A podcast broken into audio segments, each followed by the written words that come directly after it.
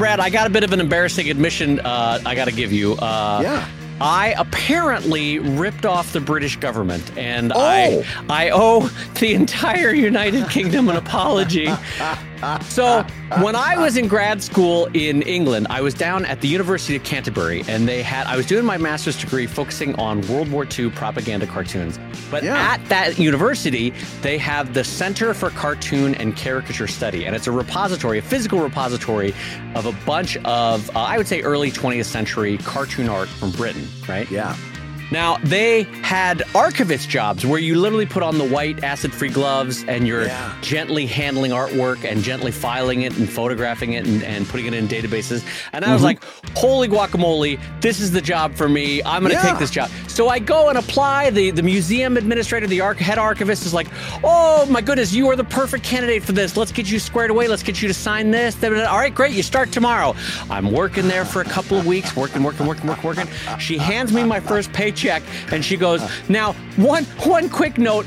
I forgot to double check. You're legally allowed to work in the UK. Is that right? And I'm like, I'm like, Suzanne, I am legally allowed. Absolutely. I'm going to wink. Bring those papers next week. I'm so sorry. I forgot my papers.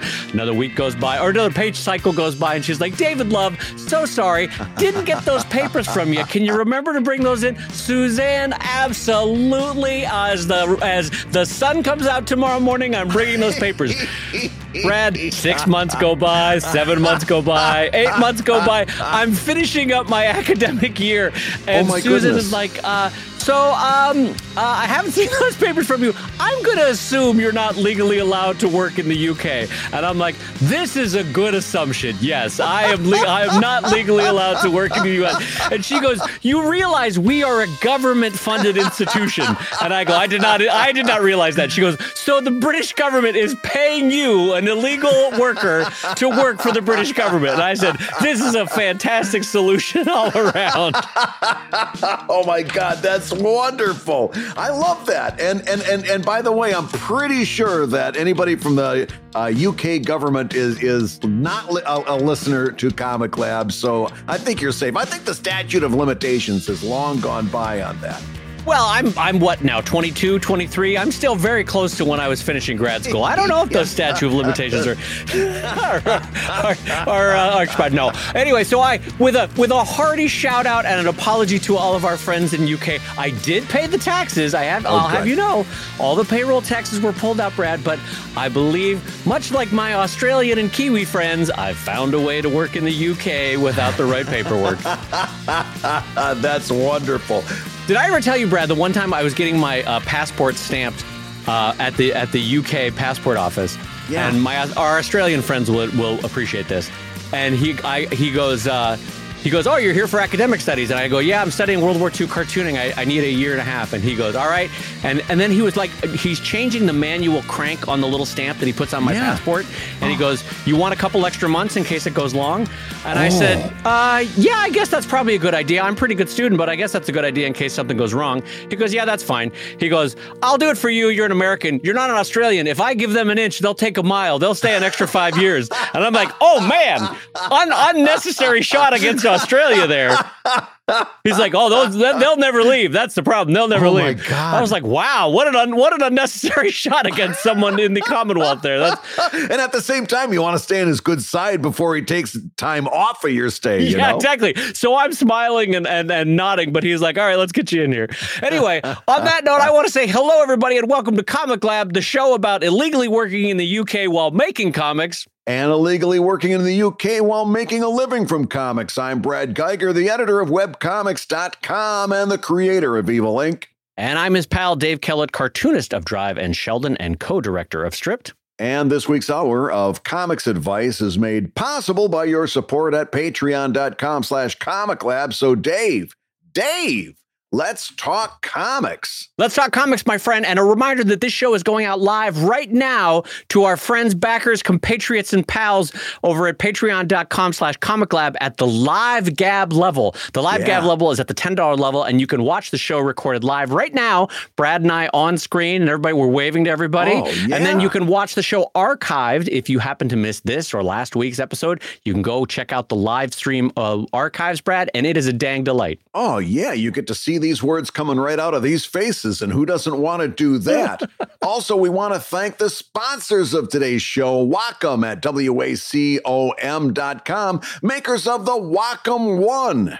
Absolutely. The powerful, portable, professional, personal Wacom One, which Brad yeah. and I both use and adore in our studios. It has become a workhorse in our studios and in our workflow. Uh, and uh, Brad, I got to tell you, uh, it is a dang delight to have Wacom as our sponsorship because there is literally like no better thing for two cartoonists who work digitally than to yeah. have something that you used and loved already for decades to say, hey, we'd love to sponsor the podcast. So we are super happy and proud and welcoming them to the show at wacom.com, wacom.com. All right, Dave. Well, let's get right to the questions this week. I've got a really interesting one that came in from Yana, and Yana says, Hey, comics uncles. I like being a comics uncle. How do you approach personalizing or dedicating a book when signing one if someone asks? I feel really goofy. My default is to write, quote, hope you enjoy, comma, and then write their name, unquote, which is, I don't know, I guess it's fine. I really feel imposter syndrome and dark dorky about it. I, I just wish I could do better, Yana says. Thanks for 200 plus episodes of advice and laughs. So, Dave Kellett, how do you sign a book?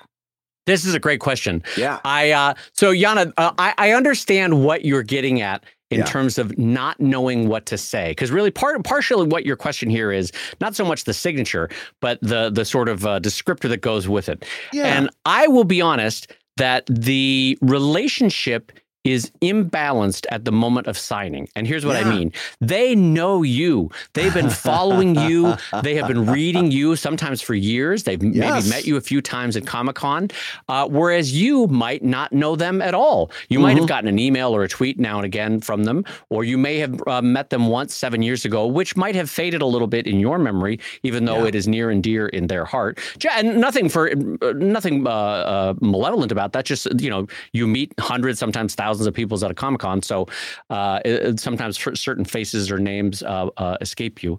But what I do is I reinforce the fact as a somewhat optimistic, positive, cheery person, I will sign things like, hey, thanks for being awesome, Dave Kellett. Or, uh, hey, uh, thanks for being an awesome pal, uh, Dave Kellett. Or your pal, Dave Kellett. I have no problem exuding a little bit of cheesiness, goofiness, uh, yeah. friendship, because frankly, there is no there's no negative to that for me. Yeah. I, I don't feel as that that's a negative in being either complimentary or exuding friendship to someone in what I write. Brad, what what do you think? Oh, I, I, I, I've been on the receiving end of some of that cheesiness uh, from Dave Kellett, and I enjoy it thoroughly. I one of I, I one of the phrases that you use sometimes is "congratulations on being awesome," and I I love that for for just the wordsmithing of it. That they're multisyllabic words, and it, it's it's it's it's got a happy like gallop to the phraseology that I always have appreciated. uh, so, and and by the way, it was completely accurate in my case. But uh, one thing I one thing I'd like to try to uh, encourage Yana away from is this kind of weak sauce. Hope you enjoy. All right, I oh, I, I want to yeah, talk yeah. you away from hope you enjoy, and I'll tell you why. Uh, Dave, have you ever been in a restaurant where the chef comes out and says, uh, everybody feeling okay? you, has anybody, uh, anybody, uh, got the ERPs? You got everybody okay? You're feeling good? All right, good. Just checking. Nobody wants to have a chef come out and ask him if the if the you know if the beans were a little off today. You know, you want that chef to come out and say, what do they say? bon appetit. Not not I hope you like it, but bon appetit literally means you better be hungry because I made a whole bunch of really good food and you got to eat it. Right? Now, Brad, Brad, I ain't no French speaker, but I believe bon appetit means small bone, Brad. I think you have that wrong. Bone is the bone, and Right. then appetit means Right. it's real small. So it's Petite. bone appetit. Yeah, that's what that. petite, petite is right there in there. Yeah, it's right there. No, yeah, but you're right. It they come out with confidence and, and with Yes. flourish, a confident chef. Yes. Uh, it would be a little bit disconcerting, like, hey, I hope you like the meal, as they're like scratching their side. Hope you like the meal. We were out of uh, half and half, so I had to use a two percent. Anyway, oh, it's pretty close. I hope you like it. yeah, I, I, I, I, I did my best, I guess. You know, I, uh, we, we, we ran out of gas, and so we had to heat the rest of it on somebody's Ford Escort out there running the motor. And I just think we did the best we could. Hey, you know what? I want to say that uh, yes, I did graduate from culinary school, but every class has to have someone at the very end, and that was me. Anyway, hope you enjoy your meal. Everybody needs that one guy that makes the curve a little bit easier, and that was me. no, so I want to try and talk you away from that. I want to try to encourage you to say something at least upbeat or neutral. In other words, if you're not comfortable doing the Dave Kellett, uh, you know, congratulations on being awesome, at least do something neutral like best wishes. I always liked best wishes. That was always very nice Yeah, and I think that's totally appropriate. best wishes. Thank you so much. Or, or if you're meeting the person at a comic convention, try this. It was so nice to meet you! Yes. Exclamation Oh, point. absolutely. That's super appropriate. Yeah, yeah, yeah. But I want to come away from that. Uh, your imposter syndrome that you mentioned in your in your note is is flowing through when you say stuff like, "I hope you enjoy this." It's it's not a ba- mean thing. It's not a bad thing. It's just that I want to encourage you to exude a little bit more confidence. Well, you know what's funny? Since you mentioned conventions, because we Yeah. transitioned for a second about Sure. signing at conventions, which is, uh, I have found it to be incredibly powerful for people if Yeah. As I'm sketching, because usually, Brad, I give out free sketches at conventions. Because for me, Sure. it is a, um, it's both an advertisement for something that's going on at the booth that's not happening at like a nearby merch booth. There's nobody that can sign and sketch at a, like a merch booth. So when there is an artist at their booth sketching, I find that it slows crowds down. Anyway, long story Mhm. short, I give out free sketches at Comic Con, um, and I'm also a fast sketcher. But anyway, that's Yeah. neither here nor there. And I'm talking while I'm sketching, and if there is any snippet of the conversation that I can capture in what I sign. I throw it in there. Like, even if it's just thanks for making me laugh, Dave Kellett. Like, Yeah. how much more personable is that? You know, that's incredible. Thanks for making me laugh. Or, you know, uh, uh, to a fellow pug owner, or, you know, hey, uh, to a fellow Californian, whatever, whatever it was in the conversation that they can then turn to their friend when they go home and say, oh, well, we talked about the, how we love pugs, or, oh, we talked about, you know, my, my shared love of, uh, I don't know, Tolkien or whatever. Yeah. And so I work it into the, to, to what I sign. And I find that to be incredibly powerful. Absolutely. Anytime you can do that, it's nice. Uh, conventions reminds me one of the first real arguments that you and I had when we started to exhibit together was we had very, very difference on convention sketches, and we ended up kind of coming uh, uh, meeting in the middle. But in the beginning, you were very much if somebody's going to buy a book, I'm going to put a sketch in it, Yes. right? Yeah. And I was like, if I'm going to put a sketch in it, I'm going to charge them extra.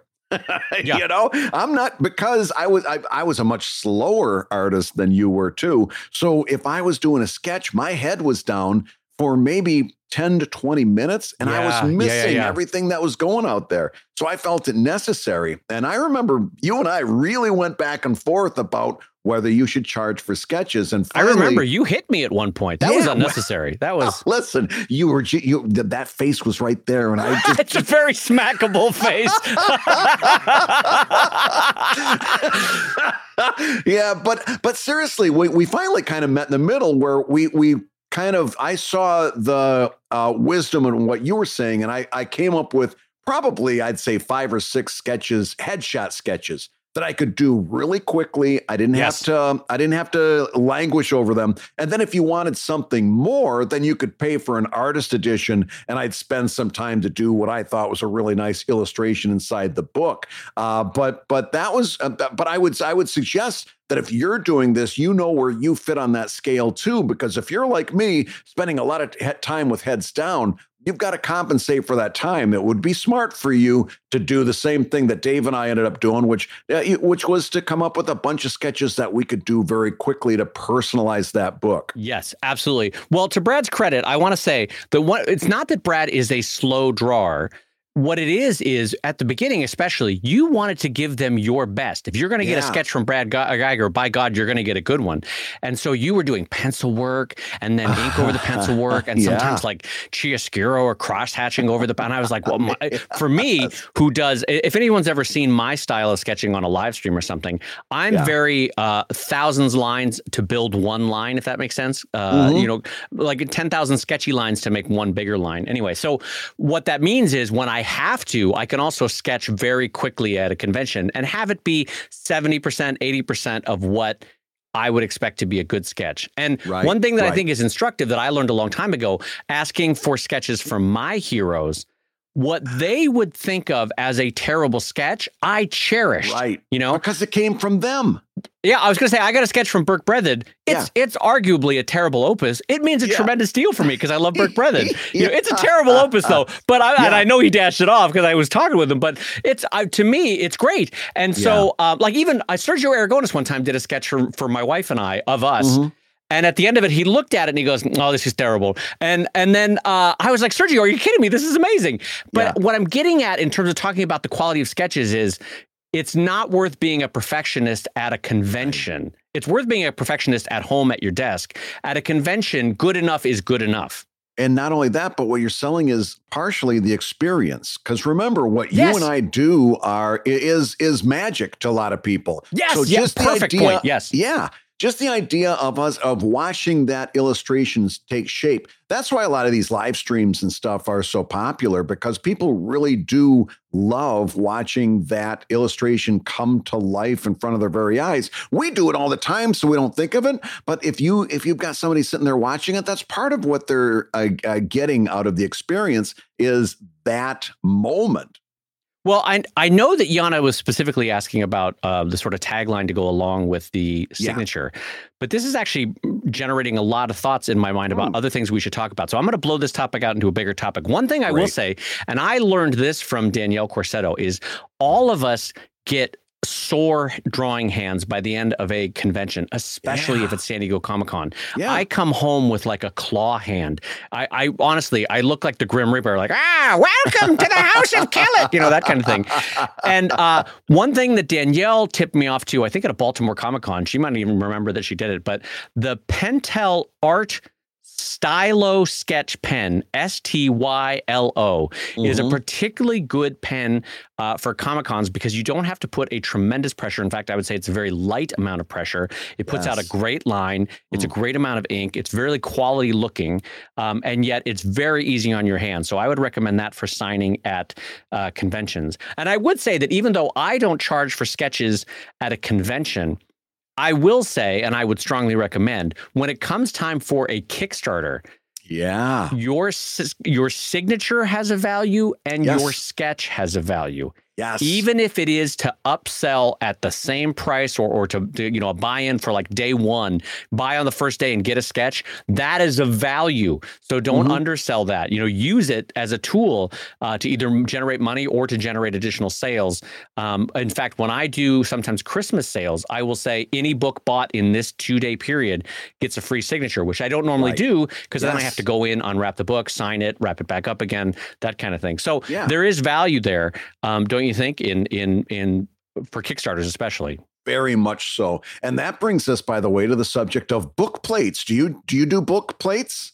oh, oh my god brad for books it, so huh, if anyone my if God, any- you should have seen the look on his face. I, I, it was it was a sheer euphoria swept over my podcasting partner. What what what is it about book plates? it's like it's like a man in a desert and you go have you heard of ice water would you like one would you like an ice water no i gotta tell you so book plates and uh, i don't i don't even know who originally turned me on to book plates i think it might have been david willis but um Book plates are amazing for what they let you do in Mhm. workflow and in the quality of signatures and in just the sheer time wastage of, of signing books. So, Yeah.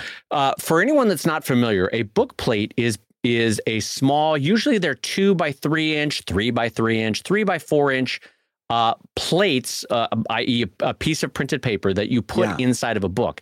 Modern book plates tend to have pre uh, pre-glued backs, so you sort of peel and stick if you're the reader. Adhesive. Yeah, that's the word I'm looking for. Adhesive, pre-glued. pre-glued. Good job, like, Dave. Dave's brain. You're like my mom when those new stamps came out and you didn't have to lick them anymore. It had the adhesive. She called them pre-licked stamps. I love your mom. That's great. Oh, that's great. Pre-licked stamps. Oh God. So, oh, she's like, I don't know who at the post office has that job, but their tongue must just be terrible. Oh. They just must be const- slobbery. Constant glasses of water. Uh, anyway, yeah. So book plates are are mechanically adhesive attached. No, no, that's not. How do you how do you say it? Pre-adhesive. What was the word you used? Just adhesive. It, it, it adhesive is fine. It's so got English, adhesive. Uh, tell me about this language that we're speaking. English. It's it's new. It's it's it's it's uh, Germanic, right, in origin, yes. but uh, like, like like Germanic and three kids wrapped up in one trench coat, tr- pretending to be an actual language. yeah, would you? We'll cobble together any other word that anybody else has. Yeah, yeah. Yeah, we'll take that one. That's now English. Yeah. That's ours. All right. So, uh, book plates. Here's the thing. Imagine you are a cartoonist and you have agreed via uh, Kickstarter or via a new book sale that you are going to sign 200, 500, 1,000, 4,000 yeah. books, right? Yeah. Now imagine having to have a stack of books where you have to be handed the book, you flip it open, you sign it, you flip it yeah. closed, you slide it to the left. Next Worse book. yet, if it's if it's shrink wrapped, you got to break into it. You and got to rip shrink without exactly, ruining the which, book, and now which the shrink the whole purpose of the shrink wrap. Yeah, absolutely. and then uh, to unbox each one, like let's say a box has a standard of 20 or 30 books sure. in it, you have to exacto the box open, take out the stack, put the box back in when it's when it's done signed. Anyway, a book plate for a bajillion reasons can't recommend it enough. And I would yeah. recommend, Brad, designing a specific spot in the first three or four pages of the book, maybe even on yeah. the end papers, to put the book plate. I love that idea so much because then that book is technically unfinished. It's got a blank spot in it. It's empty. It's unfinished until you get a, a sketch for it. And then if you do do comic conventions, that person's got a reason to bring their book up to get the book completed. It's it's it's really a psychologically brilliant move to leave that blank page in. Oh, there. Oh yeah, and I design. I usually design either a little diamond pattern or a square pattern, and in in tiny font, like five or six point font, I will say this spot reserved for a signed book plate from Dave Kellett, which will ensure the book is fifty eight percent more awesome. Something like that. Yeah. You know, something to make it cute and adorable. And then sure. worst case scenario, they come to a convention. You can also sketch in that space. It's it's yeah. certainly if they don't want the book plate, you can sketch in that space. So although I gotta say, there is a tiny maddening part of me that people will get a book at a Kickstarter, they'll get the book plate, they will put the, the book plate in the book and then they will come to my booth and the book plate is not at all where I intended it to go. And I'm like, what have I done wrong that you put this on the copyright page? Why did you put it on the on the oh, over the title page of the book? Why did you put it there? Crooked, crooked at and that crooked. too. Oh God, yeah, the OCD gets triggered, and you're like, oh. oh well, listen, I'm going to tell you now. Don't do what I did because uh, experiencing exactly what Dave said said, for a long time, I was uh, insisting on putting the book plate in the book for the buyer. And so I would spend an hour, hour and a half, two hours on a really nice artist illustration, open up the book out of the shrink wrap, open that book up, tear the backing off the adhesive, and try to very carefully and very straightly put it on the page. And one out of every seven or eight, I would get like a ripple you know, or a bubble, oh, or it would be crooked or it yes. would rip, and I would ruin the entire artist illustration. I couldn't send it to the person like that. They I, I charge a lot for artist illustrations. I, I I could not send it. Now I've got to redo it and I've got a book I can't sell and I'm sitting there madder than a wet hen because I did this to myself. so I don't do what I did. Just send them that it's okay to send them the book plate separately and then they can put it in. Just yes, like yes. just like uh, like a Lego where they give you the stickers separately. That's all part of the fun you can tell them. Just, just do it yourself. yeah, because otherwise you're going to be like Brad Guigar with a stack of what he thinks is unsellable books next to his table, just like, oh, 40 yeah. books I've wasted. Yeah. Yeah, and, and and I mean, some of them, you know, sometimes if you if you've ever tried to put a sticker, you know exactly what I mean with the ripple. It just it oh, ruins yeah. the whole thing. It does. So yeah, you can put that book plate. Now, I I you can buy book plates like printed book plates with your name and all that stuff on them. Uh, I got to be honest with you. I use right straight up internet shipping labels, but I buy a brand called Maco, M A K uh, M A C O, uh, because they're acid free. And that's one thing you do want to keep in mind when you're doing something like that, whether it's a signature, a sketch, or an artist edition, is that you want to use good uh, products so that it doesn't fade over time. So I try to use an acid free paper. I try to use archival inks like Pigma Microns uh, because you don't want to use a, a sharpie that's going to turn yellow and disappear over the years. That's a great point. And yeah. you know what? Jumping back to your your your image of your uh, unusable, unsellable books by your desk, yeah. I want to make this strong recommendation both to Yana and to anyone else that's signing a book for someone. Yeah. Whether it's in person, whether it's for an internet sale, whether it's a commission, triple check the spelling of the buyer's oh name. Oh my God because there's oh, especially if you're doing a sketch, oh, if you're like most of us, you put the the name on last after you've done the sketch and there's yep. nothing worse than uh, than you're at a convention you've finished the whole sketch it's beautiful you've maybe got out the different pens you've put it some some grayscale or some color on oh, there yeah. and you're like here you go jeff here's your book. And he goes nope it's g-e-o-f-f oh, and you go God. were your parents sadists? Why did they spell it g-e-o-f-f g-e-o-f-f and now you've got a book that jeff doesn't want. And uh, if you want to sell it, you've got to go around the show floor saying, Excuse me, is your name Jeff? Uh, with a J? Fuck you. Is your name Jeff? Is he with a G? Yeah, two F's? Not forget about it. You know, you've got to find a Jeff that spells it that way, or you've got another unsellable book to put in my pile with the with the rippled with the bubbles. The...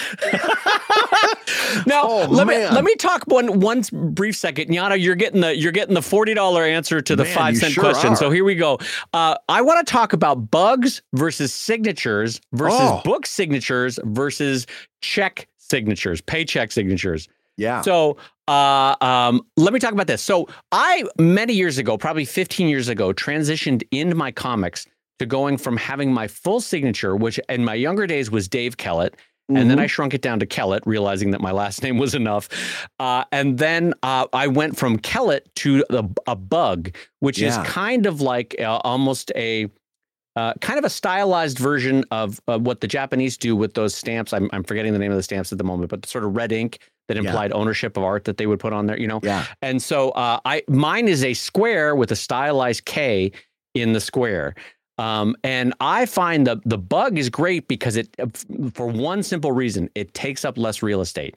You know, yeah. I, I no longer am the younger 19, 20, 24 year old cartoonist that needed my name to, you know, you needed to know that it was Dave Kellett. I'm fine with just the bug discreetly sitting on the corner. Yeah. Now, so when you do a sketch for somebody, you won't write Dave Kellett. You'll just put a K inside of a box. Well, no, that was what I was going to say is when I do a sketch, for whatever reason, mainly real estate being the one, why mm-hmm. not go with the big, gigantic John Hancock version oh, of Dave? Yeah. Uh, Kellett uh, signed this. By the bloop, way, speaking bloop, of John bloop, Hancock, bloop, bloop. one of the greatest things ever was the, the Declaration of Independence when they were like, I'm adding more loops to my signature. I rode 200 miles from Delaware to get here. God damn it, yeah. I'm adding more loops to my signature. Absolutely. Yeah. I mean, let's, uh, all there is is to go home on the farm and, and and uh, bale hay. I'm going to take as much time with this signature as I can. Yeah, Ben Franklin handed me the quill. I'm adding more loops. Heck this yeah. is my time to shine. Yeah, exactly. Yeah, so you got a special signature that you use for book signings? Uh, yeah, and it's much like your. I've seen your Brad Guigar book signature. Yeah, and it's basically just a stylized um, uh, version of of writing Dave Kellett. Yeah. Um, but I will say, I do you have this, Brad? I have a different signature that I use when writing a check to the bank or something. Do you have mm-hmm. a different signature? Absolutely. Or is it the same? Yep, different. One for each. Yep, yep, yep. And so uh so I have my bug signature, my book signature, um, and then my uh uh my real life uh sort of cursive signature. Mm-hmm. Um, and and never the twain shall meet. But I find that to be a, a particularly helpful way to do it. Um, and then really, I think the only other thing to mention about um, uh, signatures is have fun with it. This is your time to yeah. shine in terms of uh, uh, having a unique little presence on a page. It's okay because yeah. I've seen some signatures, and I won't call anybody out, but it's like Joe Smith, and Joe is written in like sans serif hand Helvetica, and you're like, that's your signature? Wow, you must be tremendous in the bedroom. Look at that personality come out. yeah, I get it, Joe. You're a meat and potatoes guy, but I came here for an event. I came here for an experience. And I mean, it's like that. Uh, you used to say a long time ago, you told me the story about somebody coming in to meet the king. And uh, you know the the person that was prepping the king says, "Now remember, this is just another meeting to you, but to that person over there, this is the event of their lifetime." And uh, it may not be the event of a lifetime to meet Dave Kellett, but you better believe that uh, Dave tries, even down to the way he signs his book, he tries to make it something special. So, you know, and again, that comes back to, you know, hope you enjoy. That you want to make that whole thing special from top to bottom, from from an exude, you know, something that exudes a little positivity, uh, your signature itself. If you put a little sketch down there, um, you know, you're really trying to exude po- uh, positivity and excitement because this for this person standing across from you at the desk, it may be very important and very uh, uh, worthy of that moment, and you want to rise to the occasion. Well, I got to tell you, that's something that I learned from Brad Guigar, which is if you're if you're going to do a personal appearance, whether it's a, a book signing, a convention, a speech, um, and uh, and someone comes up to you, uh, whether you're tired, whether you've yeah. had a bad day, you only see that person for 30, 40, 60 seconds, but they're going to be reading you for decades. So yes. Uh, try to put on your best face and give them the best version of you because it, that is literally a moment to be a professional and and to give them your professional best in terms of being a kind, warm, welcoming person. Because remember, the interaction is not going to last hours. It's only going to be 30, yeah. 40 seconds. Uh, and so why not leave them with a wonderful impression of who Brad yeah. Guigar is? Yeah. They don't want to know that your feet are sore. They don't know, want to know that you got a bad hot dog at the concession stand. They don't want to know that you're tired and want to go back to the hotel. In the words of the great Phil Foglio, they want you to fart butterflies. right? they, they, want they want nothing but a, a, beautiful event, and it's and really, if you're going to be standing there at that booth, it's your job to kind of give them that. Yep. Well, on that note, Yana, with with hopes for all butterflies in your future, thank you for that fantastic question because it, it prompted a whole fantastic conversation. Hey, if you're listening while you work, take a minute to stand and stretch. And while you're doing that, we're going to tell you why you should join us on Patreon. When you do, you're going to get hours and hours of podcasts that we've recorded just for backers. And exclusive Patreon posts that go even deeper on Comic Lab topics. And access to our exclusive Discord server, which is a thriving community of professional cartoonists. So you can support the show you love and get tons of actionable resources for your own cartooning. And listen, if you can't swing a pledge this month, we get it. No worries. Yeah, yeah, listen, you can still support the show by rating us wherever you get your podcasts. Just leave a five star review and a few kind words. That, along with mentions on social media, is incredibly helpful. Now, everybody, let's talk comics. So, Dave, I've got an update from previous shows. Uh, a, couple of updates, as a matter of fact. The first okay. one is uh, that I've, I've, got an ice cream maker. You uh, you uh, inspired me to get my own ice cream maker, like you've been doing at home oh, with the kids. Oh, Brad! Oh, now hold on. Is it everything that I promised? Yes, it's it's an doggone delight, is what it is. I've done uh, I've done a wonderful vanilla, and I I, am I, I really like vanilla ice cream. So I'm actually if, if, when I tell people, well, yeah, I'm doing a vanilla, but then I'm going to do a French vanilla, and I'm planning on doing uh, a vanilla bean. They're like, how many different types of vanilla are there? But I'm really excited. My wife has homemade vanilla extract. So I'm also planning on doing uh, using some of that uh, I'm I'm really excited about making vanilla ice cream. But last night I made a chocolate ice cream that was fantastic. And the boys are now giving me their requests for the different types of ice cream that we can make. And my wife, uh, who made fun of me because she's like, she made a Facebook post. Everybody else is worried about supply side shortages uh, and doing things to stock up at home. What's my husband doing? Got got an ice cream maker. So I guess if the apocalypse comes, we'll have sundaes, right? Uh, right. You've got your priorities straight. Like, listen, I don't need to feed the kids, but I've got an ice cream maker. We're ready to go. Come on, Right. boys. Guess what was the, guess what was completely wiped out, sold out of at the grocery store because of a shortage this weekend? Don't say vanilla, was it? Ice cream. All the ice creams, but the vanilla, the chocolate. Oh, you're saying like factory produced ice cream. Yes. They- But yeah, you know were- what?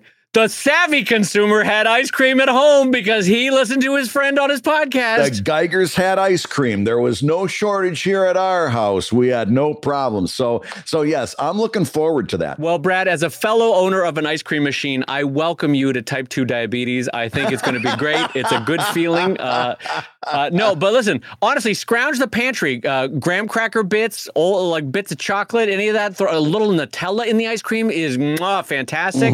Uh, now that I know that you like vanilla, I'm going to send you some Mexican vanilla that is fantastic. From a, uh, although No, I'm all about well, that. I don't know if I have an unopened one. No, I don't have a. No, you're not getting that. I just remembered that you don't. I don't have an unopened one. Fell right off that list.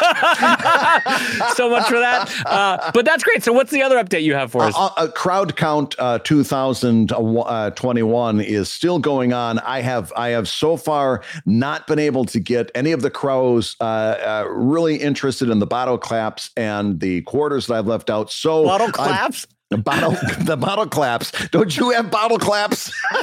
Bottle claps sounds like a South Korean pop band. All right, let's welcome on stage Bottle Claps. the bottle claps. Uh, but I have taken it to uh, uh, CrowCon 2. I am now. I've gone to the next level. I am now making little uh, figures out of tinfoil. Like, I think, what is the crow's friends? What does the crow see on an everyday throughout their lives? Squirrels. I've made a couple little squirrels, a couple little hedgehogs, uh, some other sparrows that they like to hang out with, and I'm putting those around. And I've also uh, uh, put little loops on the on them, and so that Brad. it's easy to pick up. What? Brad, What? no, What? Brad, Brad. What? I say, oh my God, with all the love in my heart, I'm saying step back from the ledge. You're going, no, you're going down a path that you don't want to walk down, my friend. Uh, here's what I want you to do. Just when this podcast ends, I want you to open yeah. up Wikipedia, right? Wikipedia.org. And I want you to type in Nikola Tesla, right? And then I want you to scroll down to death. I want you to scroll down to how the last years of his life and how he died. Did he get killed by crows?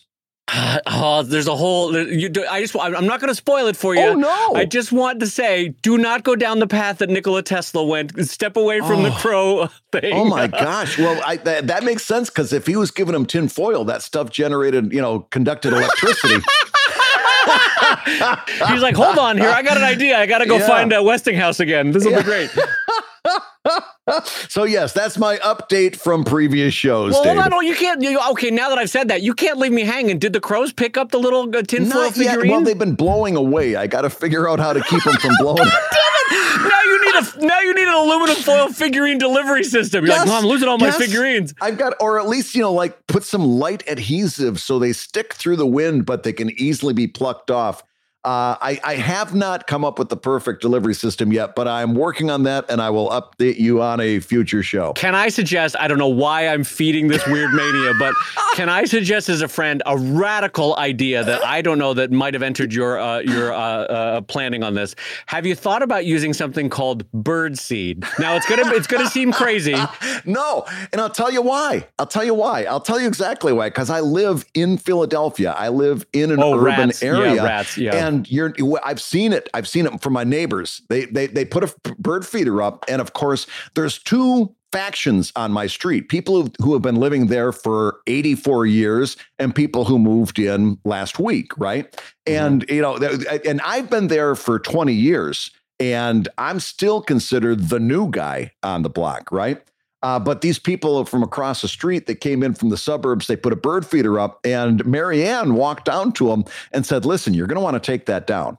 And they're like, "What? What? What? What do you mean? I want to take it down?" She says, "You ain't feeding birds, you're feeding rats." She says, "Put a camera out here, you'll see it." Because of course the birds and the squirrels and stuff knock all the seeds out looking for the ones they like. All the seed falls down to the ground and sure enough you're feeding rats at night. So he goes you don't want to do that i'm telling you it's up to you but you don't want to bring those up to your house. And listen you you start you start getting in that i've seen philadelphia rats pretty soon they're starting to shake you down for protection money. They're like, listen, it'd be an awful shame if this beautiful car got scratches all over it. I'm just saying it'd be an awful shame. You want, you want to put that bird feeder back out, Jimmy? All right, here we go. Let's do this. yeah, you ain't a kid. I don't know why Philadelphia rats sound like they're from New York, by the way. I don't know what happened right there. hey, oh, look at me. I'm a Philadelphia rat. Whoa.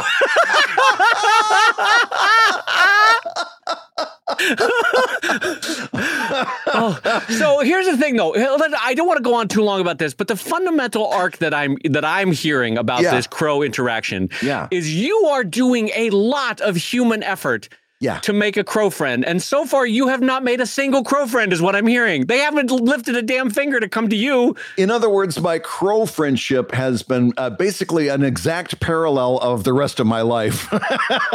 There's, there, I've been, I've been putting a lot of work into it, getting very little results. It's it's it's it's a strong parallel to your high school prom experience of just like, would you like to go? To, no, all right. Would you like to get? No. The crows are all. Oh boy. Yeah, I mean, listen. In retrospect, I would have had a more successful high school prom uh, experience if I hadn't been handing them little tinfoil squirrels. I saw the joke before you even did it. Oh, jeez. Oh, jeez. All right. I ran out of breath. I had to take a breath. oh. All right, Brad. Well, I've got a question for us uh, coming in from Mindy Indy over oh. at patreon.com slash comic lab. Unfortunately for all of us, it is not crow related, but I'll yeah. read it nonetheless. Mindy Indy, I'm sorry that uh, you weren't able to work in crows into the topic, but uh, well, I'm sure we'll check in next week on Brad's continuing mania with the crows. Uh, and I'll just say, please do go look up Nikola Tesla's death. All right. So, uh, so Mindy Indy writes over oh. patreon.com slash comic lab. Sometimes I have trouble focusing, even if it's on fun art projects for myself or others. What's yeah. your best tip, Brad, to achieve quick and lasting focus? And by Ugh. focus, what Mindy Indy's asking about here really is like, how do you stop making aluminum figures for crows and get back to work? well, that's what Mindy Indy is asking. See, Mindy, I helped you. I helped you out with that.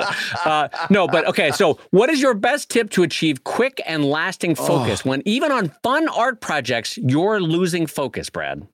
Well, that's that's a tough one. That's a tough one because at the end of the day, it comes down to uh, motivation. And as I've talked about before, I really can't tell you how to be motivated. Uh, I can't tell you. I can't tell you how to want to do something. Right? I can't tell you how to want to have an ice cream cone. I can't tell you how to want to have uh, a, a, a, finished art project. Right. Uh, and and before I go too much further, because we're talking specifically, the the question mentions focus uh, we have to pause and acknowledge that there are certain uh, uh, neurological uh, differences, right? For people who might have sure. ADHD or or something like that. That yeah. if you're dealing with that sort of thing, right, where you know your brain is wired in such a way that it makes uh, uh, sort of this thing a little bit more difficult than it might be for the next person uh, that's something that I'm not qualified to give you advice about. I mean, that's right. that's something that's way above my pay grade. I would be doing you more harm than good is if I were to hand you a bunch of platitudes about yeah. something like that. And and I and I and I can't and I refuse to do that. Well, can I just uh, jump in? I think most doctors would agree to not yeah. take advice from a man who's actively trying to befriend a crow. I think that's. I, I, listen patently. I just think that's on the surface, uh, commonsensical. But I think most doctors would agree that. you know, how, you know how uh, Crest always told you that nine out of ten dentists agree to use Crest. when when they put this up in front of the medical board, ten out of ten doctors. Ten out of said, ten. It's a it's an overwhelming vote. Yeah, exactly. Yes.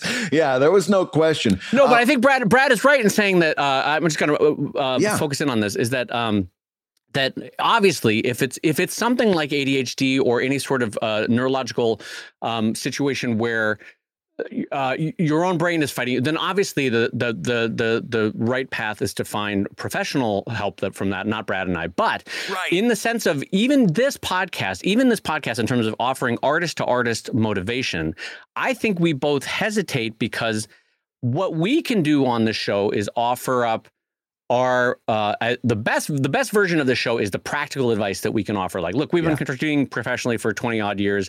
Here's here's how I know how to scan. Let me teach you how to scan. I know how to sell a book. Let me teach you how to sell a book. But it's really hard, and I think Brad probably has more to say on this than I do. But it's really hard to speak to you about how you motivate you, and Yeah. a, a way. Unfortunately, that way lies a lot of oil, uh, uh, snake oil salesmen too. Well, yeah, I mean that's that's I, uh, I you you hit the nail on the head in that I've I've thought of this before. I think I said it to my wife one time.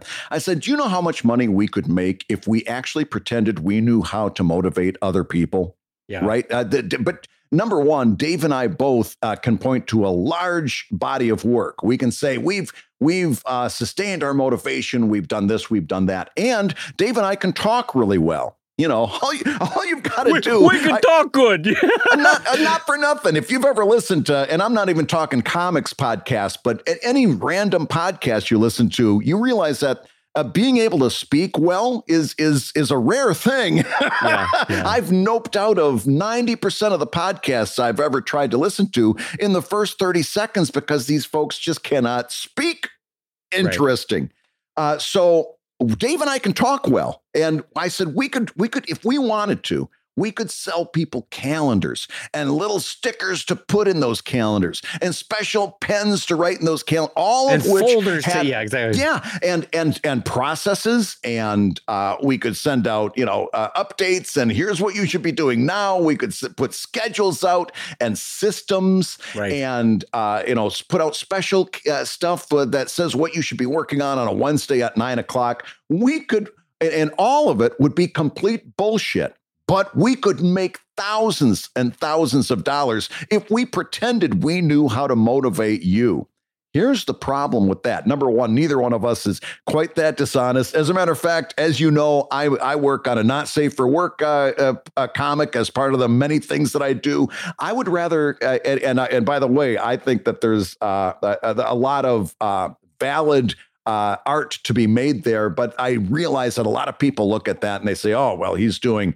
He's doing uh, adult content. He, you know, he he must be doing something that's uh, wrong. I'll tell you this: I would rather continue. I would rather do all adult content. I would rather, instead of that being a portion, I'd rather do everything adult content and and thrive and love every minute of it and put a lot of positive stuff into the world rather than sit here and pretend I know how to motivate you. Yeah I think it's a more honest living doing adult content than selling motivation because at the end of the day, you have to motivate you. And if and and the and I'm going to say this next part, it's going to sting, but it's the absolute truth and I want you to know I feel for you and I've got your best intentions at heart. If you sit down to something and you don't want to finish it, that means at the end of the day you really don't want to do that thing and you should stop torturing yourself and find something else to do right Yeah. i and, and I, i'm really if you really if you really are sitting down there and you're like i really don't want to do this uh, you know what listen to yourself because all the time that you're spend torturing yourself uh, trying to do something that you really don't want to do you should be finding that thing that you don't have to force yourself to do and do Right. that thing right you know and I- and if you if if like in this case uh, the the question was it's a fun project but they Yeah. go to sit down to it and it, the the motivation's not there yeah that all I can say as a friend is that's something that needs to be examined by you about Yeah. you for you um, is why when a fun project is not motivating you maybe the project is not really fun. Maybe the Right. project's not really for you. Maybe you're telling yourself that it's fun but it's not fun. Maybe it is fun but something's not quite clicking right in your life. And Yeah. and that's something that needs to be examined in terms of how you set up your time for creativity or your time for working. Um, I uh, this is this is an unfair comparison, but I will say all I ever wanted to be from the third grade on was a cartoonist.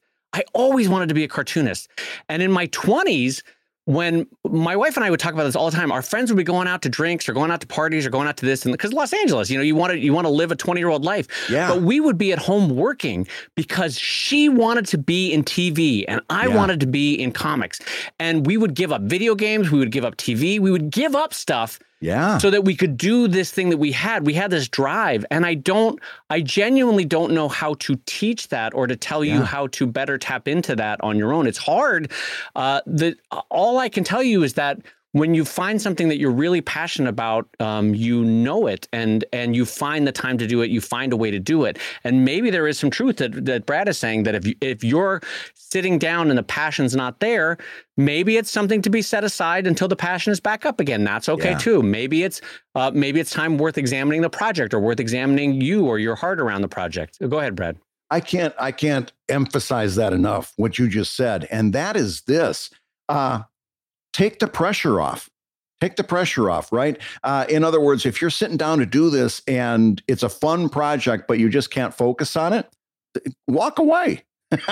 Why are you putting pressure on yourself? Walk away and come back later. Maybe come back an hour later maybe come back a week later.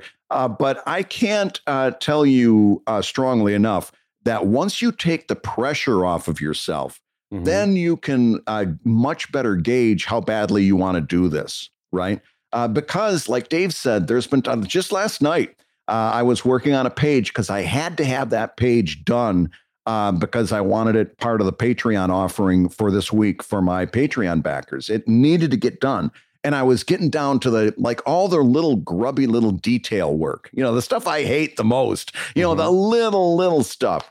And, uh, but it needed to be there. That page needed that to happen. It wouldn't have looked right without it. And it's one of those things that I sit there and I'm like, I know I'm going to be here for the next two hours.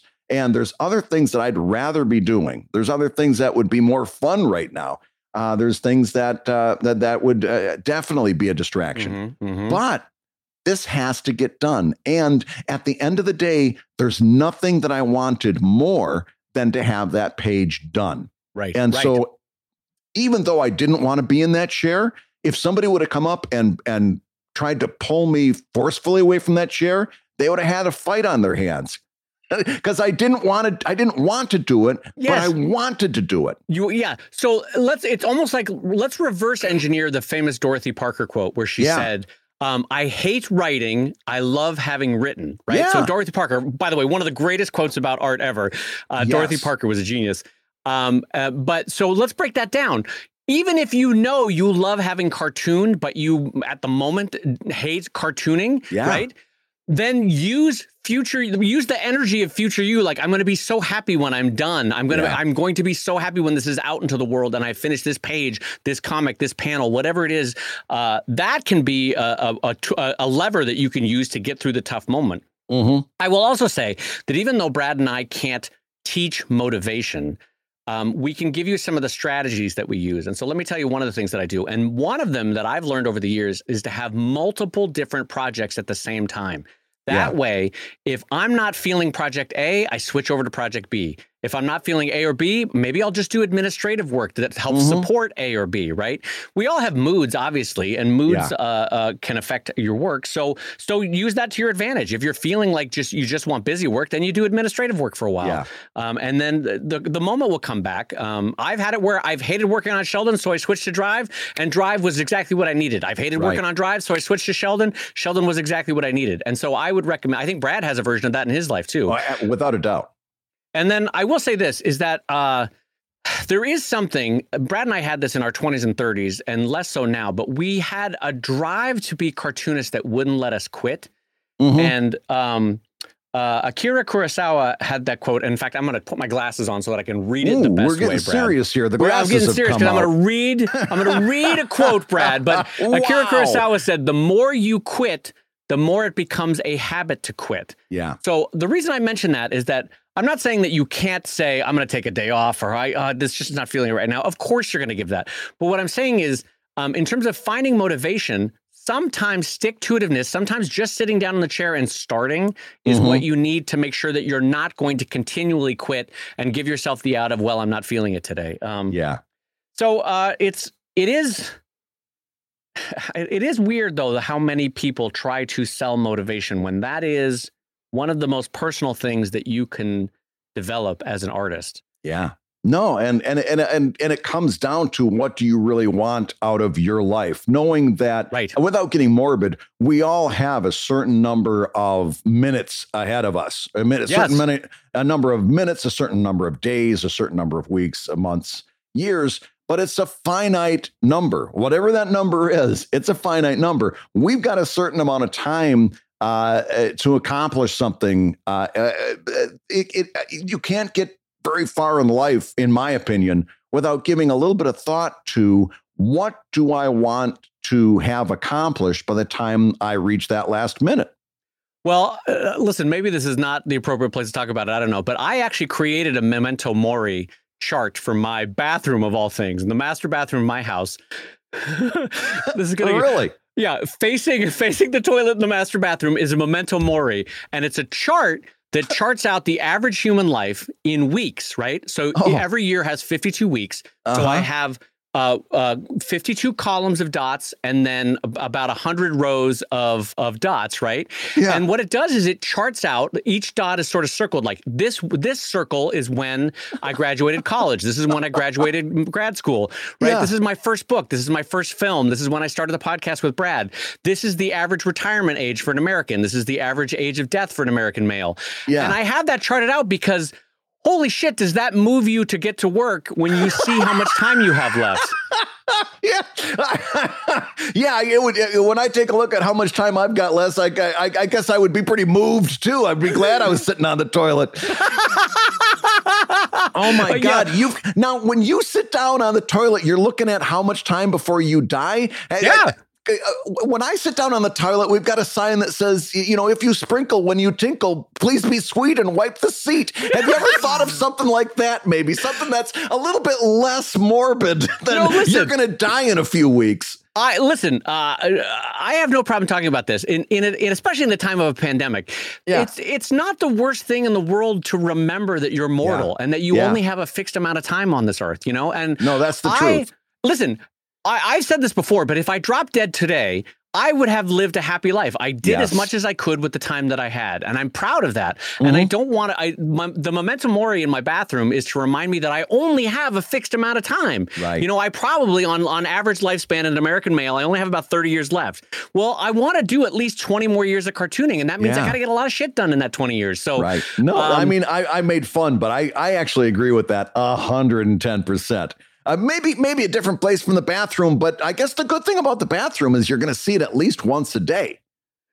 Yes, is the answer. Yes. Yeah. You close that door and you're immediately faced by memento mori. And so uh, I like the word memento mori. I, it's just fun I, to say. But I, I, think, I think of it like two words, memento and mori, like it's somebody's nickname. Ah, here comes memento mori. Hey, How you look doing, at memento mori? mori? That's my guy. How you doing, memento?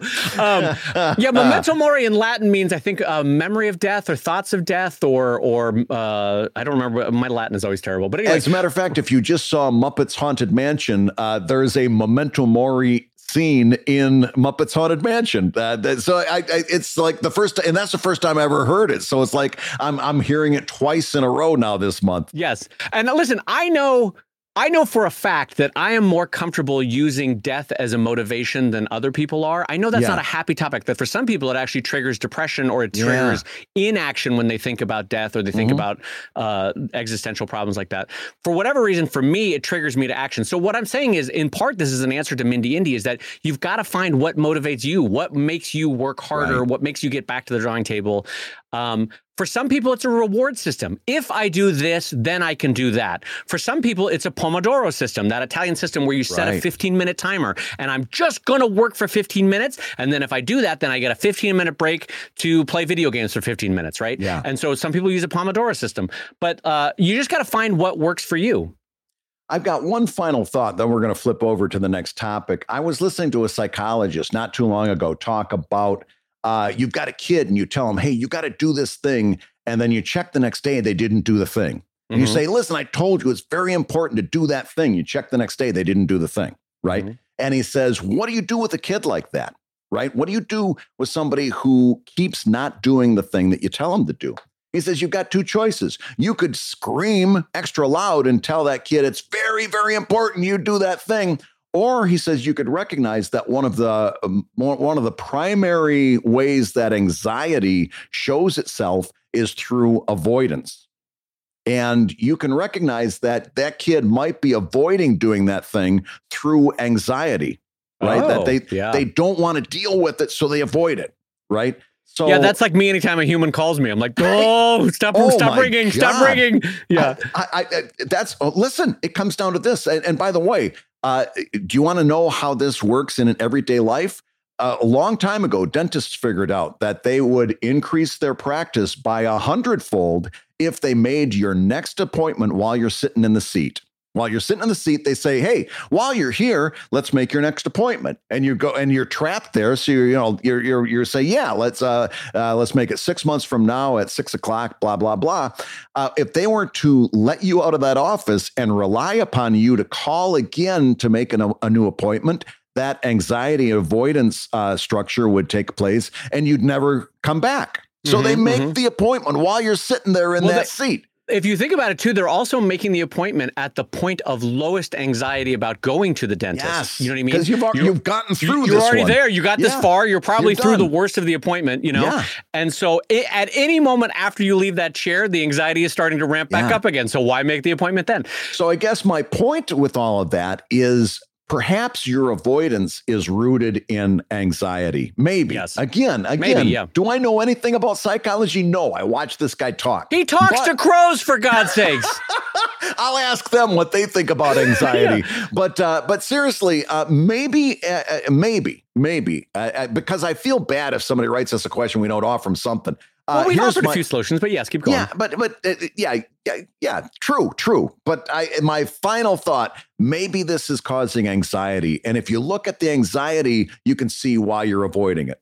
Well, and I, I will offer one other suggestion that I have tried with middling to passing success at some points in my career, which is uh, what I would do is a version of Brad's dentist chair metaphor is I would be when I finished a cartoon and I let's say I had the script for the next page, I would Mhm. draw the first panel, but I would leave it unfinished. Mm-hmm. And here's why I would do that. I- I- like I said, it didn't, for whatever reason, for my personality, it didn't work. But the idea behind it was I would then be able to jump right in, right? Like if I, all I had to do the next day, if I wanted to be a cartoonist, was I, all I had to do was pick up a pen because it's already, it's already scripted. It's Yep. the first panel's already laid out. All I got to do is start drawing panels two, three, four, five, and and it sort of was like a an easier jump in point. You know what I mean, Brad? Because it's Mhm. already started. Um, it's it's kind of a trick that novelists use. They would write a sentence, but they wouldn't finish the sentence. It would end halfway, and that Yeah. way, the next day, if they want to be starting, if they want to be a writer, all they have to do is finish that first sentence. You know, Right. And then you're off to and you're you You're off to the already races, started yeah. off and now instead of trying to start, you're just continuing.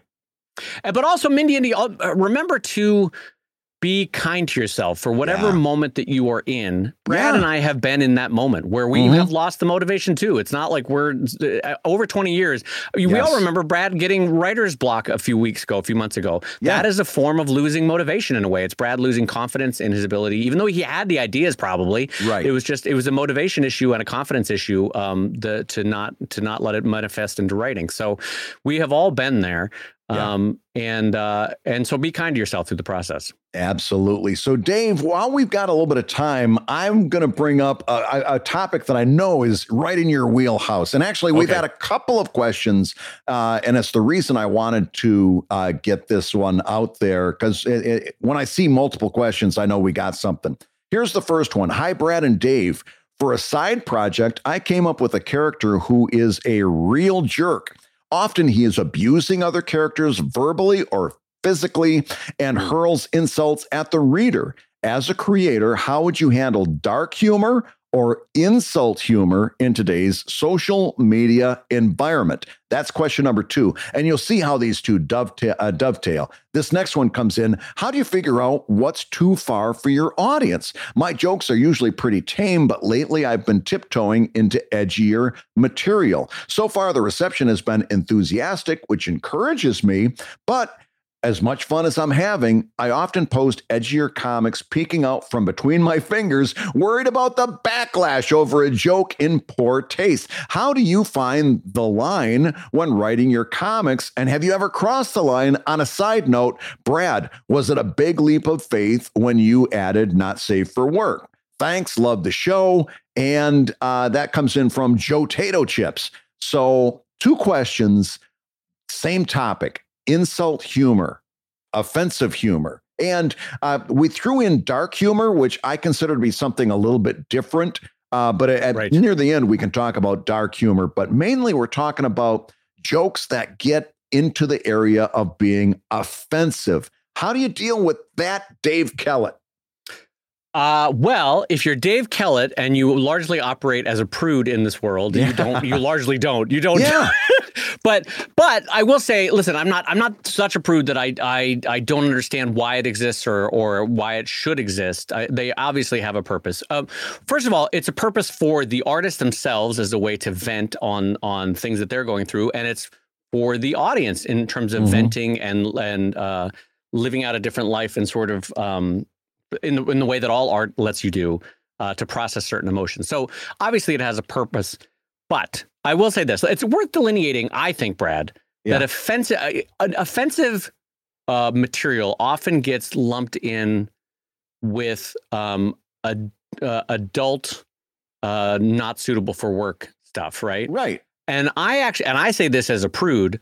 I think that those are separate things. So. Yeah uh, I, I view offensiveness as truly being an asshole or writing characters that are genuinely abusive or situations that are uh, hate filled or that kind of thing. Like yeah. offensiveness, offensiveness in my mind, the definition kind of edges into hate or anger if you think about it, you know. Mm-hmm. But for me, so for me, not suitable for work, I think should be a separate. And I say that as a prude. I feel like that's a very different category of creativity. What are your thoughts on that? Oh, I well, listen. You know, I agree 110. Uh, percent I it, it, to answer the the secondary question, was it a leap of faith? No, it was not a leap of faith. Uh, for one part, because my uh, for one hand, it, my readers led that whole thing. Like mm-hmm. I had mm-hmm. posted something kind of testing the waters. And the response was huge. It was a tidal wave. And it was like, okay, I've got something here. But on the other uh, part of that, it was also, I got into that because I wanted to do something. And I've talked about this in the past, largely inspired by Phil Foglio. I, if I was going to do this, if I was going to do stuff that was adult content, I wanted to do the kind of stuff that I found to be not only very, very exciting from a sexual nature, but also something that was positive, happy, uplifting, uh, it is some stuff yeah, joy filled. Yeah. Yes, I wanted I wanted to, there to be joy in those scenes at the end of the day, and humor. I mean, let's face it, it's it, it's a it's a uh, area that is ripe with humor, ripe with humor. Ripe, yes, and, absolutely. And possibilities. Uh, so I really wanted to explore that. So was it a was it a leap of faith? No, not at all. Uh, but having said that, I avoid what I consider to be offensive topics like crazy. You know, like the things that Dave talked about, politics, religion, uh, stuff like that. Punching I absolutely. Yeah. Uh, I've I've only done political stuff like once or twice, and I did not enjoy it. And yeah. and and when I say that I did it, I took a shot one time at a at a person in politics that I that even at that point I considered to be so clownish, had had so discredited their own career uh, and and and this person, I don't think ever made it very high. Well, no, they made it uh, fairly high, but like I'm not talking about any former presidents. Uh, but I this person had so clownishly discredited their career that I thought it was like one of those things. Okay, we disagree on a lot of things, but we can but we all agree, agree, on this. Yeah. This person's a clown, right? right and I had done I this specifically why I put that person's name in the punchline because it, it was something I considered to be so hyperbolic as to make the joke funny. And so self-evidently clear. Yeah, exactly. Yes, yeah. The amount of pushback I got on that, an angry, vitriolic pushback uh, oh, absolutely really? spun my eyeballs around. And I'm like, oh, I don't enjoy this. I do not like this at all. I, I don't like anything about this. And so I avoid those kind of topics uh, like the plague. Um, but that uh, uh, you can, there's still uh, we've we haven't even scratched the surface of uh, of offensive humor. Uh, uh, how, what kind of guidance can we give this person or these people on on finding the line, crossing the line? Well, let me let me step back and I'll give you my personal philosophy for art. And it's yeah. not it's not a universal. It's very subjective. And yeah. and but but I think it's uh, helpful to the conversation, which is this: I feel like there is enough anger, there's enough hate, there's enough offensive offensiveness, there's enough difficulty in living life that my I want with my art, yeah, fundamentally to bring joy entertainment, a moment of respite, uh, uh, a, a, a brief window of of betterment mm-hmm. that I don't want to add offensiveness to the world. I don't want to add hate. I don't want to add punching down. I don't want to add to that. You know what I mean? So I often find for the same reasons that you find political humor to be on uncomfortable ground to work in. And I did yeah. political as well, if you remember, for a year yeah. or two for the San Diego Union Tribune. And it, to me, it just um, I want my the net value of my career, my cartooning, to better the world. And yeah.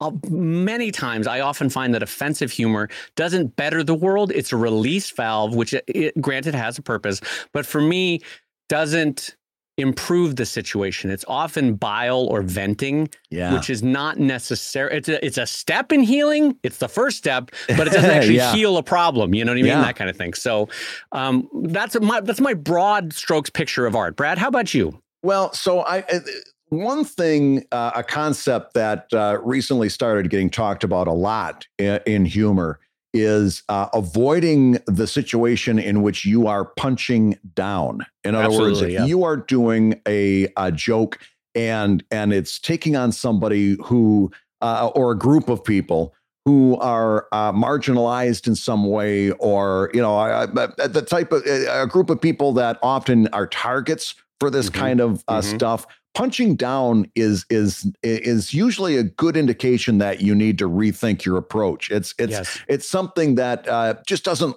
it doesn't play well and doesn't, frankly, in my own personal opinion, doesn't make for good humor. Uh, so a lot of times I'll step back from a gag. I think I shared this joke with you once. I had written a gag that I thought was really really good. I've never uh, created the cartoon because even incidentally, it kind of takes a shot. It, it was basically uh, the joke uh, played off of uh, personal pronouns, you know, my preferred pronouns. Right, and it, right. it had nothing to do with making fun of, of somebody who used preferred pronouns. And in, in fact, I'm a big fan of them. I, I make sure right. in my class, I make sure I know everyone's pronouns and I write them down and I kind of review them on index cards before the class starts because I think it's important but it was it was a silly little joke. It was about uh, somebody who was, I think, a narcissist. And uh, I think that person's phrase was, "My preferred pronouns are me and mine." Right. So, right, right, yeah, yeah. Cute little joke. Doesn't really. Uh, uh, uh it doesn't even punch down, but it, but it makes an oblique takes, shot. Yes, yeah, I see what you that's mean. That's yeah. just it. It takes an oblique shot at the idea of a preferred pronouns. Right. It devalues that so that that would be important to someone, right? That's and like point. that's not the Brad Guigar that you want to put out into exactly. the world. Yeah, exactly. Yeah. And, and even though I think that that was a uh, a punchline that had a certain amount of humor charge to it, I don't think I ever want to do that cartoon because it does take that oblique punching down. And let's face it, at the end of the day, I'm smart enough. I can think of other punchlines. I don't need to use that one. Right, right, right, right. Yeah, I mean, I uh, uh, the the quote I, who who originated it escapes me, but the idea that art should comfort the afflicted and and make uncomfortable the comfortable. Uh, yeah, know, that's that's a long-standing thing in art, and so the idea that you would you would add to the discomfort or add right. to the maligning of of someone who is are the world is already taking shots at is is the exact opposite of what you want to be doing with your cartooning or with your art or as a person. So um, anyway, a lot of a lot of offensive comics are like, look, I don't know. It's it, it feels like bro energy a lot of times, yeah. and it's just not for me. It's not what I want to be putting out. But it, it exists for other people, and it, it, it has validity. Um, but uh, it's uh, go ahead. You were going to say, Brad. Well, okay. I was going to play. I was going to build off of that. In other words, uh, in terms of being non-judgmental, it exists. It is. I know. I was very judgy about yeah. it. Yeah, exactly. Sorry. I mean, listen. It is. It is a choice. At the end of the day, it's a choice that you have to live with. And and yeah. both of the people who are writing, what you see in between the lines is, I really don't want to deal with the inherent pushback on doing offensive material if that's your uh, personality, then you sh- you should try to not do offensive material. Now, if you're the kind of person that loves to hear people yelling in anger when you put something into the world, uh, then that's that's the choice that you make too. Uh, but if it, at the end of the day, if you are the kind of person that doesn't like that kind of confrontation, doesn't like that interplay, right. then uh, I think it's pretty easy to take a look at your work and say, hey, is this punching down? Is this is this funny for all the wrong reasons? If so, do I really want to put it out in the world? Now, I guarantee, even with all that, you're going to cross the line accidentally. Right. You're going to do something, and it's going to be pointed out to you that it's it's uh, it's offensive for some reason, and and maybe you agree, maybe you disagree. Uh, but you're going to find out, hey, this is something that, uh, let's say you did it and you didn't realize it and you crossed the line. Well, listen, at that point, there are ways of coming back from that too. You can say, hey, you know what? It was pointed out at me uh, that this was offensive, and I get it, and I get it. I, I, am not going to make that mistake again. Uh, you know, there are worse things than making a mistake. You know, you can come back. You can offer an honest apology for something if you actually did cross that line. Uh, mm-hmm. Uh, the the act of finding a line involves sometimes stepping over it, and I think if you do that with an honest and genuine uh, approach uh, to learning new things, I don't think there's too many people that'll hold that against you. Yeah, it's um, it's funny how it, uh, it, how what a 180 this is from what I produce, such that I don't even know that I have good advice on how to come up to the line of offensiveness without crossing it. Because it's just yeah. it, this is a this is a territory that I don't often travel in. Yeah, but like I'm I'm the personality that I get the wrong order from a restaurant and I go no no this is fine. That's yeah. how inoffensive I am. This is I'm what like I should eat, be eating. Yeah, I'm going to eat the crab salad even though I yeah. hate crab or whatever it is. You know, it's like oh no that's fine I'm fine. Um, and so the idea of that being said, though, sometimes you have to write a character who is themselves evil or offensive yeah. or insulting or you know the story itself requires someone malevolent and uh, I, I think it is worth keeping in mind is is the net gain of what i'm about to write yeah I, I, I know this sounds cheesy, but does it make the world better or does it make a net number of people unhappy? You know, and and and if the answer is you're going to make a, a, a person who the world is already taking shots at unhappy, then maybe that is not a joke that's worth doing, you know? Well, and listen, it's in terms of storytelling, there are ways of working an insulting character into a story, and and uh, there's ways of handling an insulting character, right? Okay, I'd lo- I actually would love to hear you say no, this. Keep going. Well, it, it, it all come it all uh, comes down to what happens to that character, right?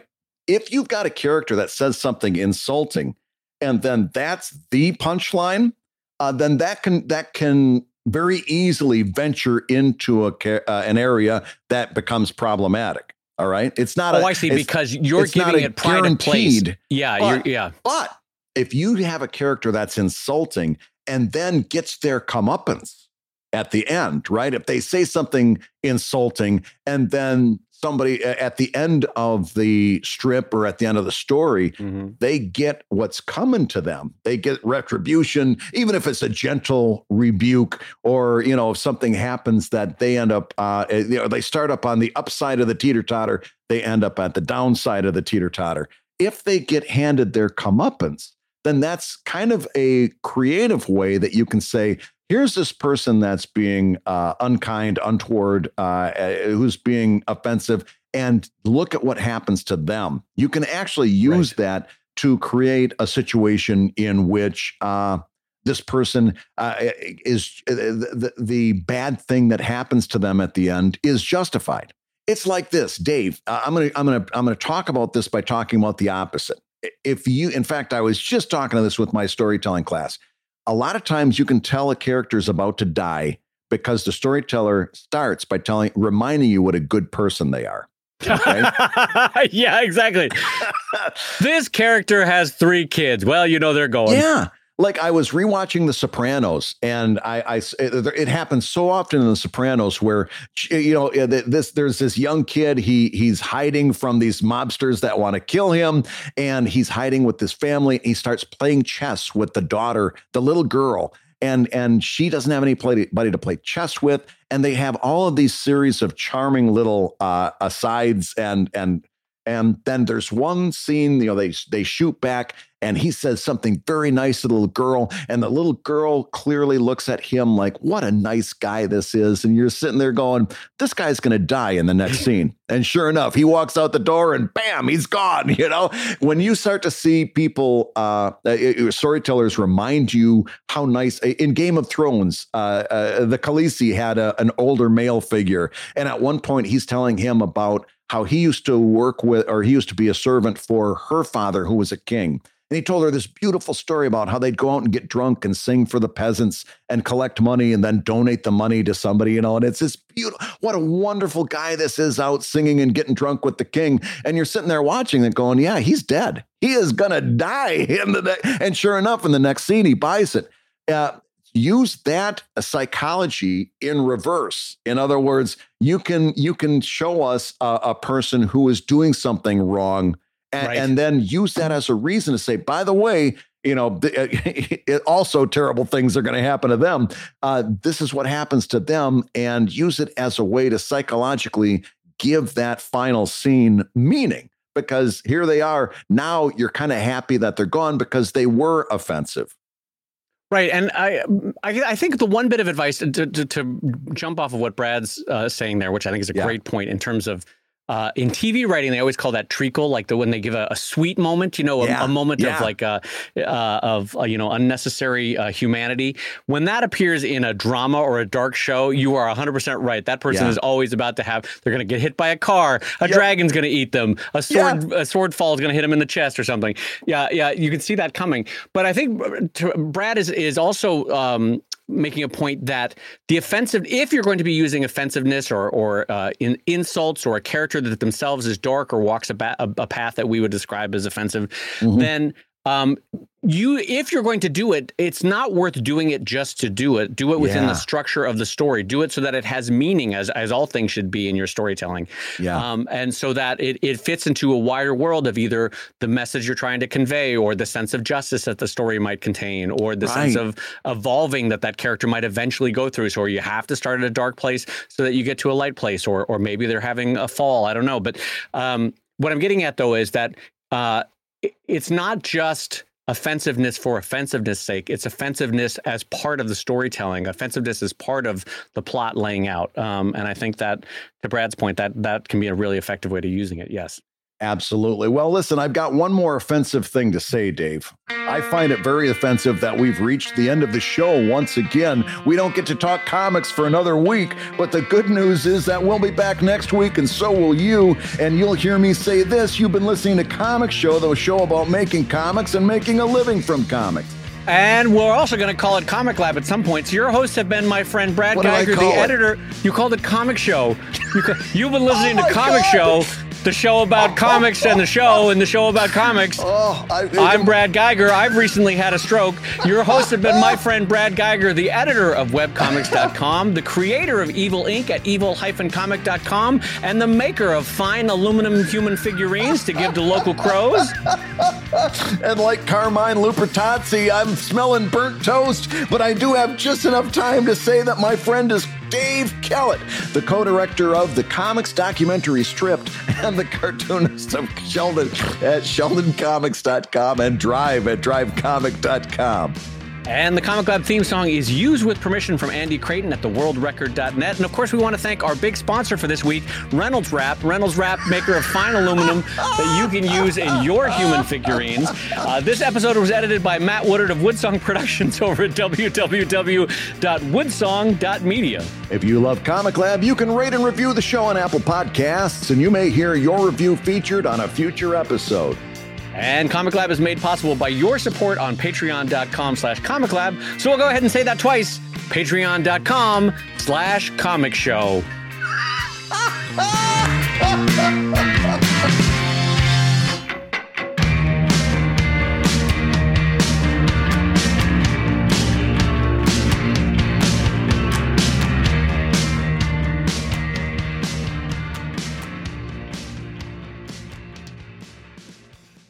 comic show.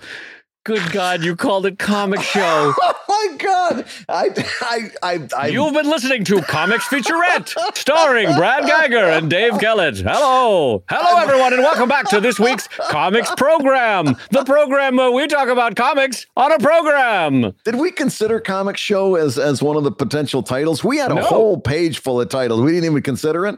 Comic show is not bad though. Eh, it's not bad. Not bad. Would have been easier to remember. Comic show. Com-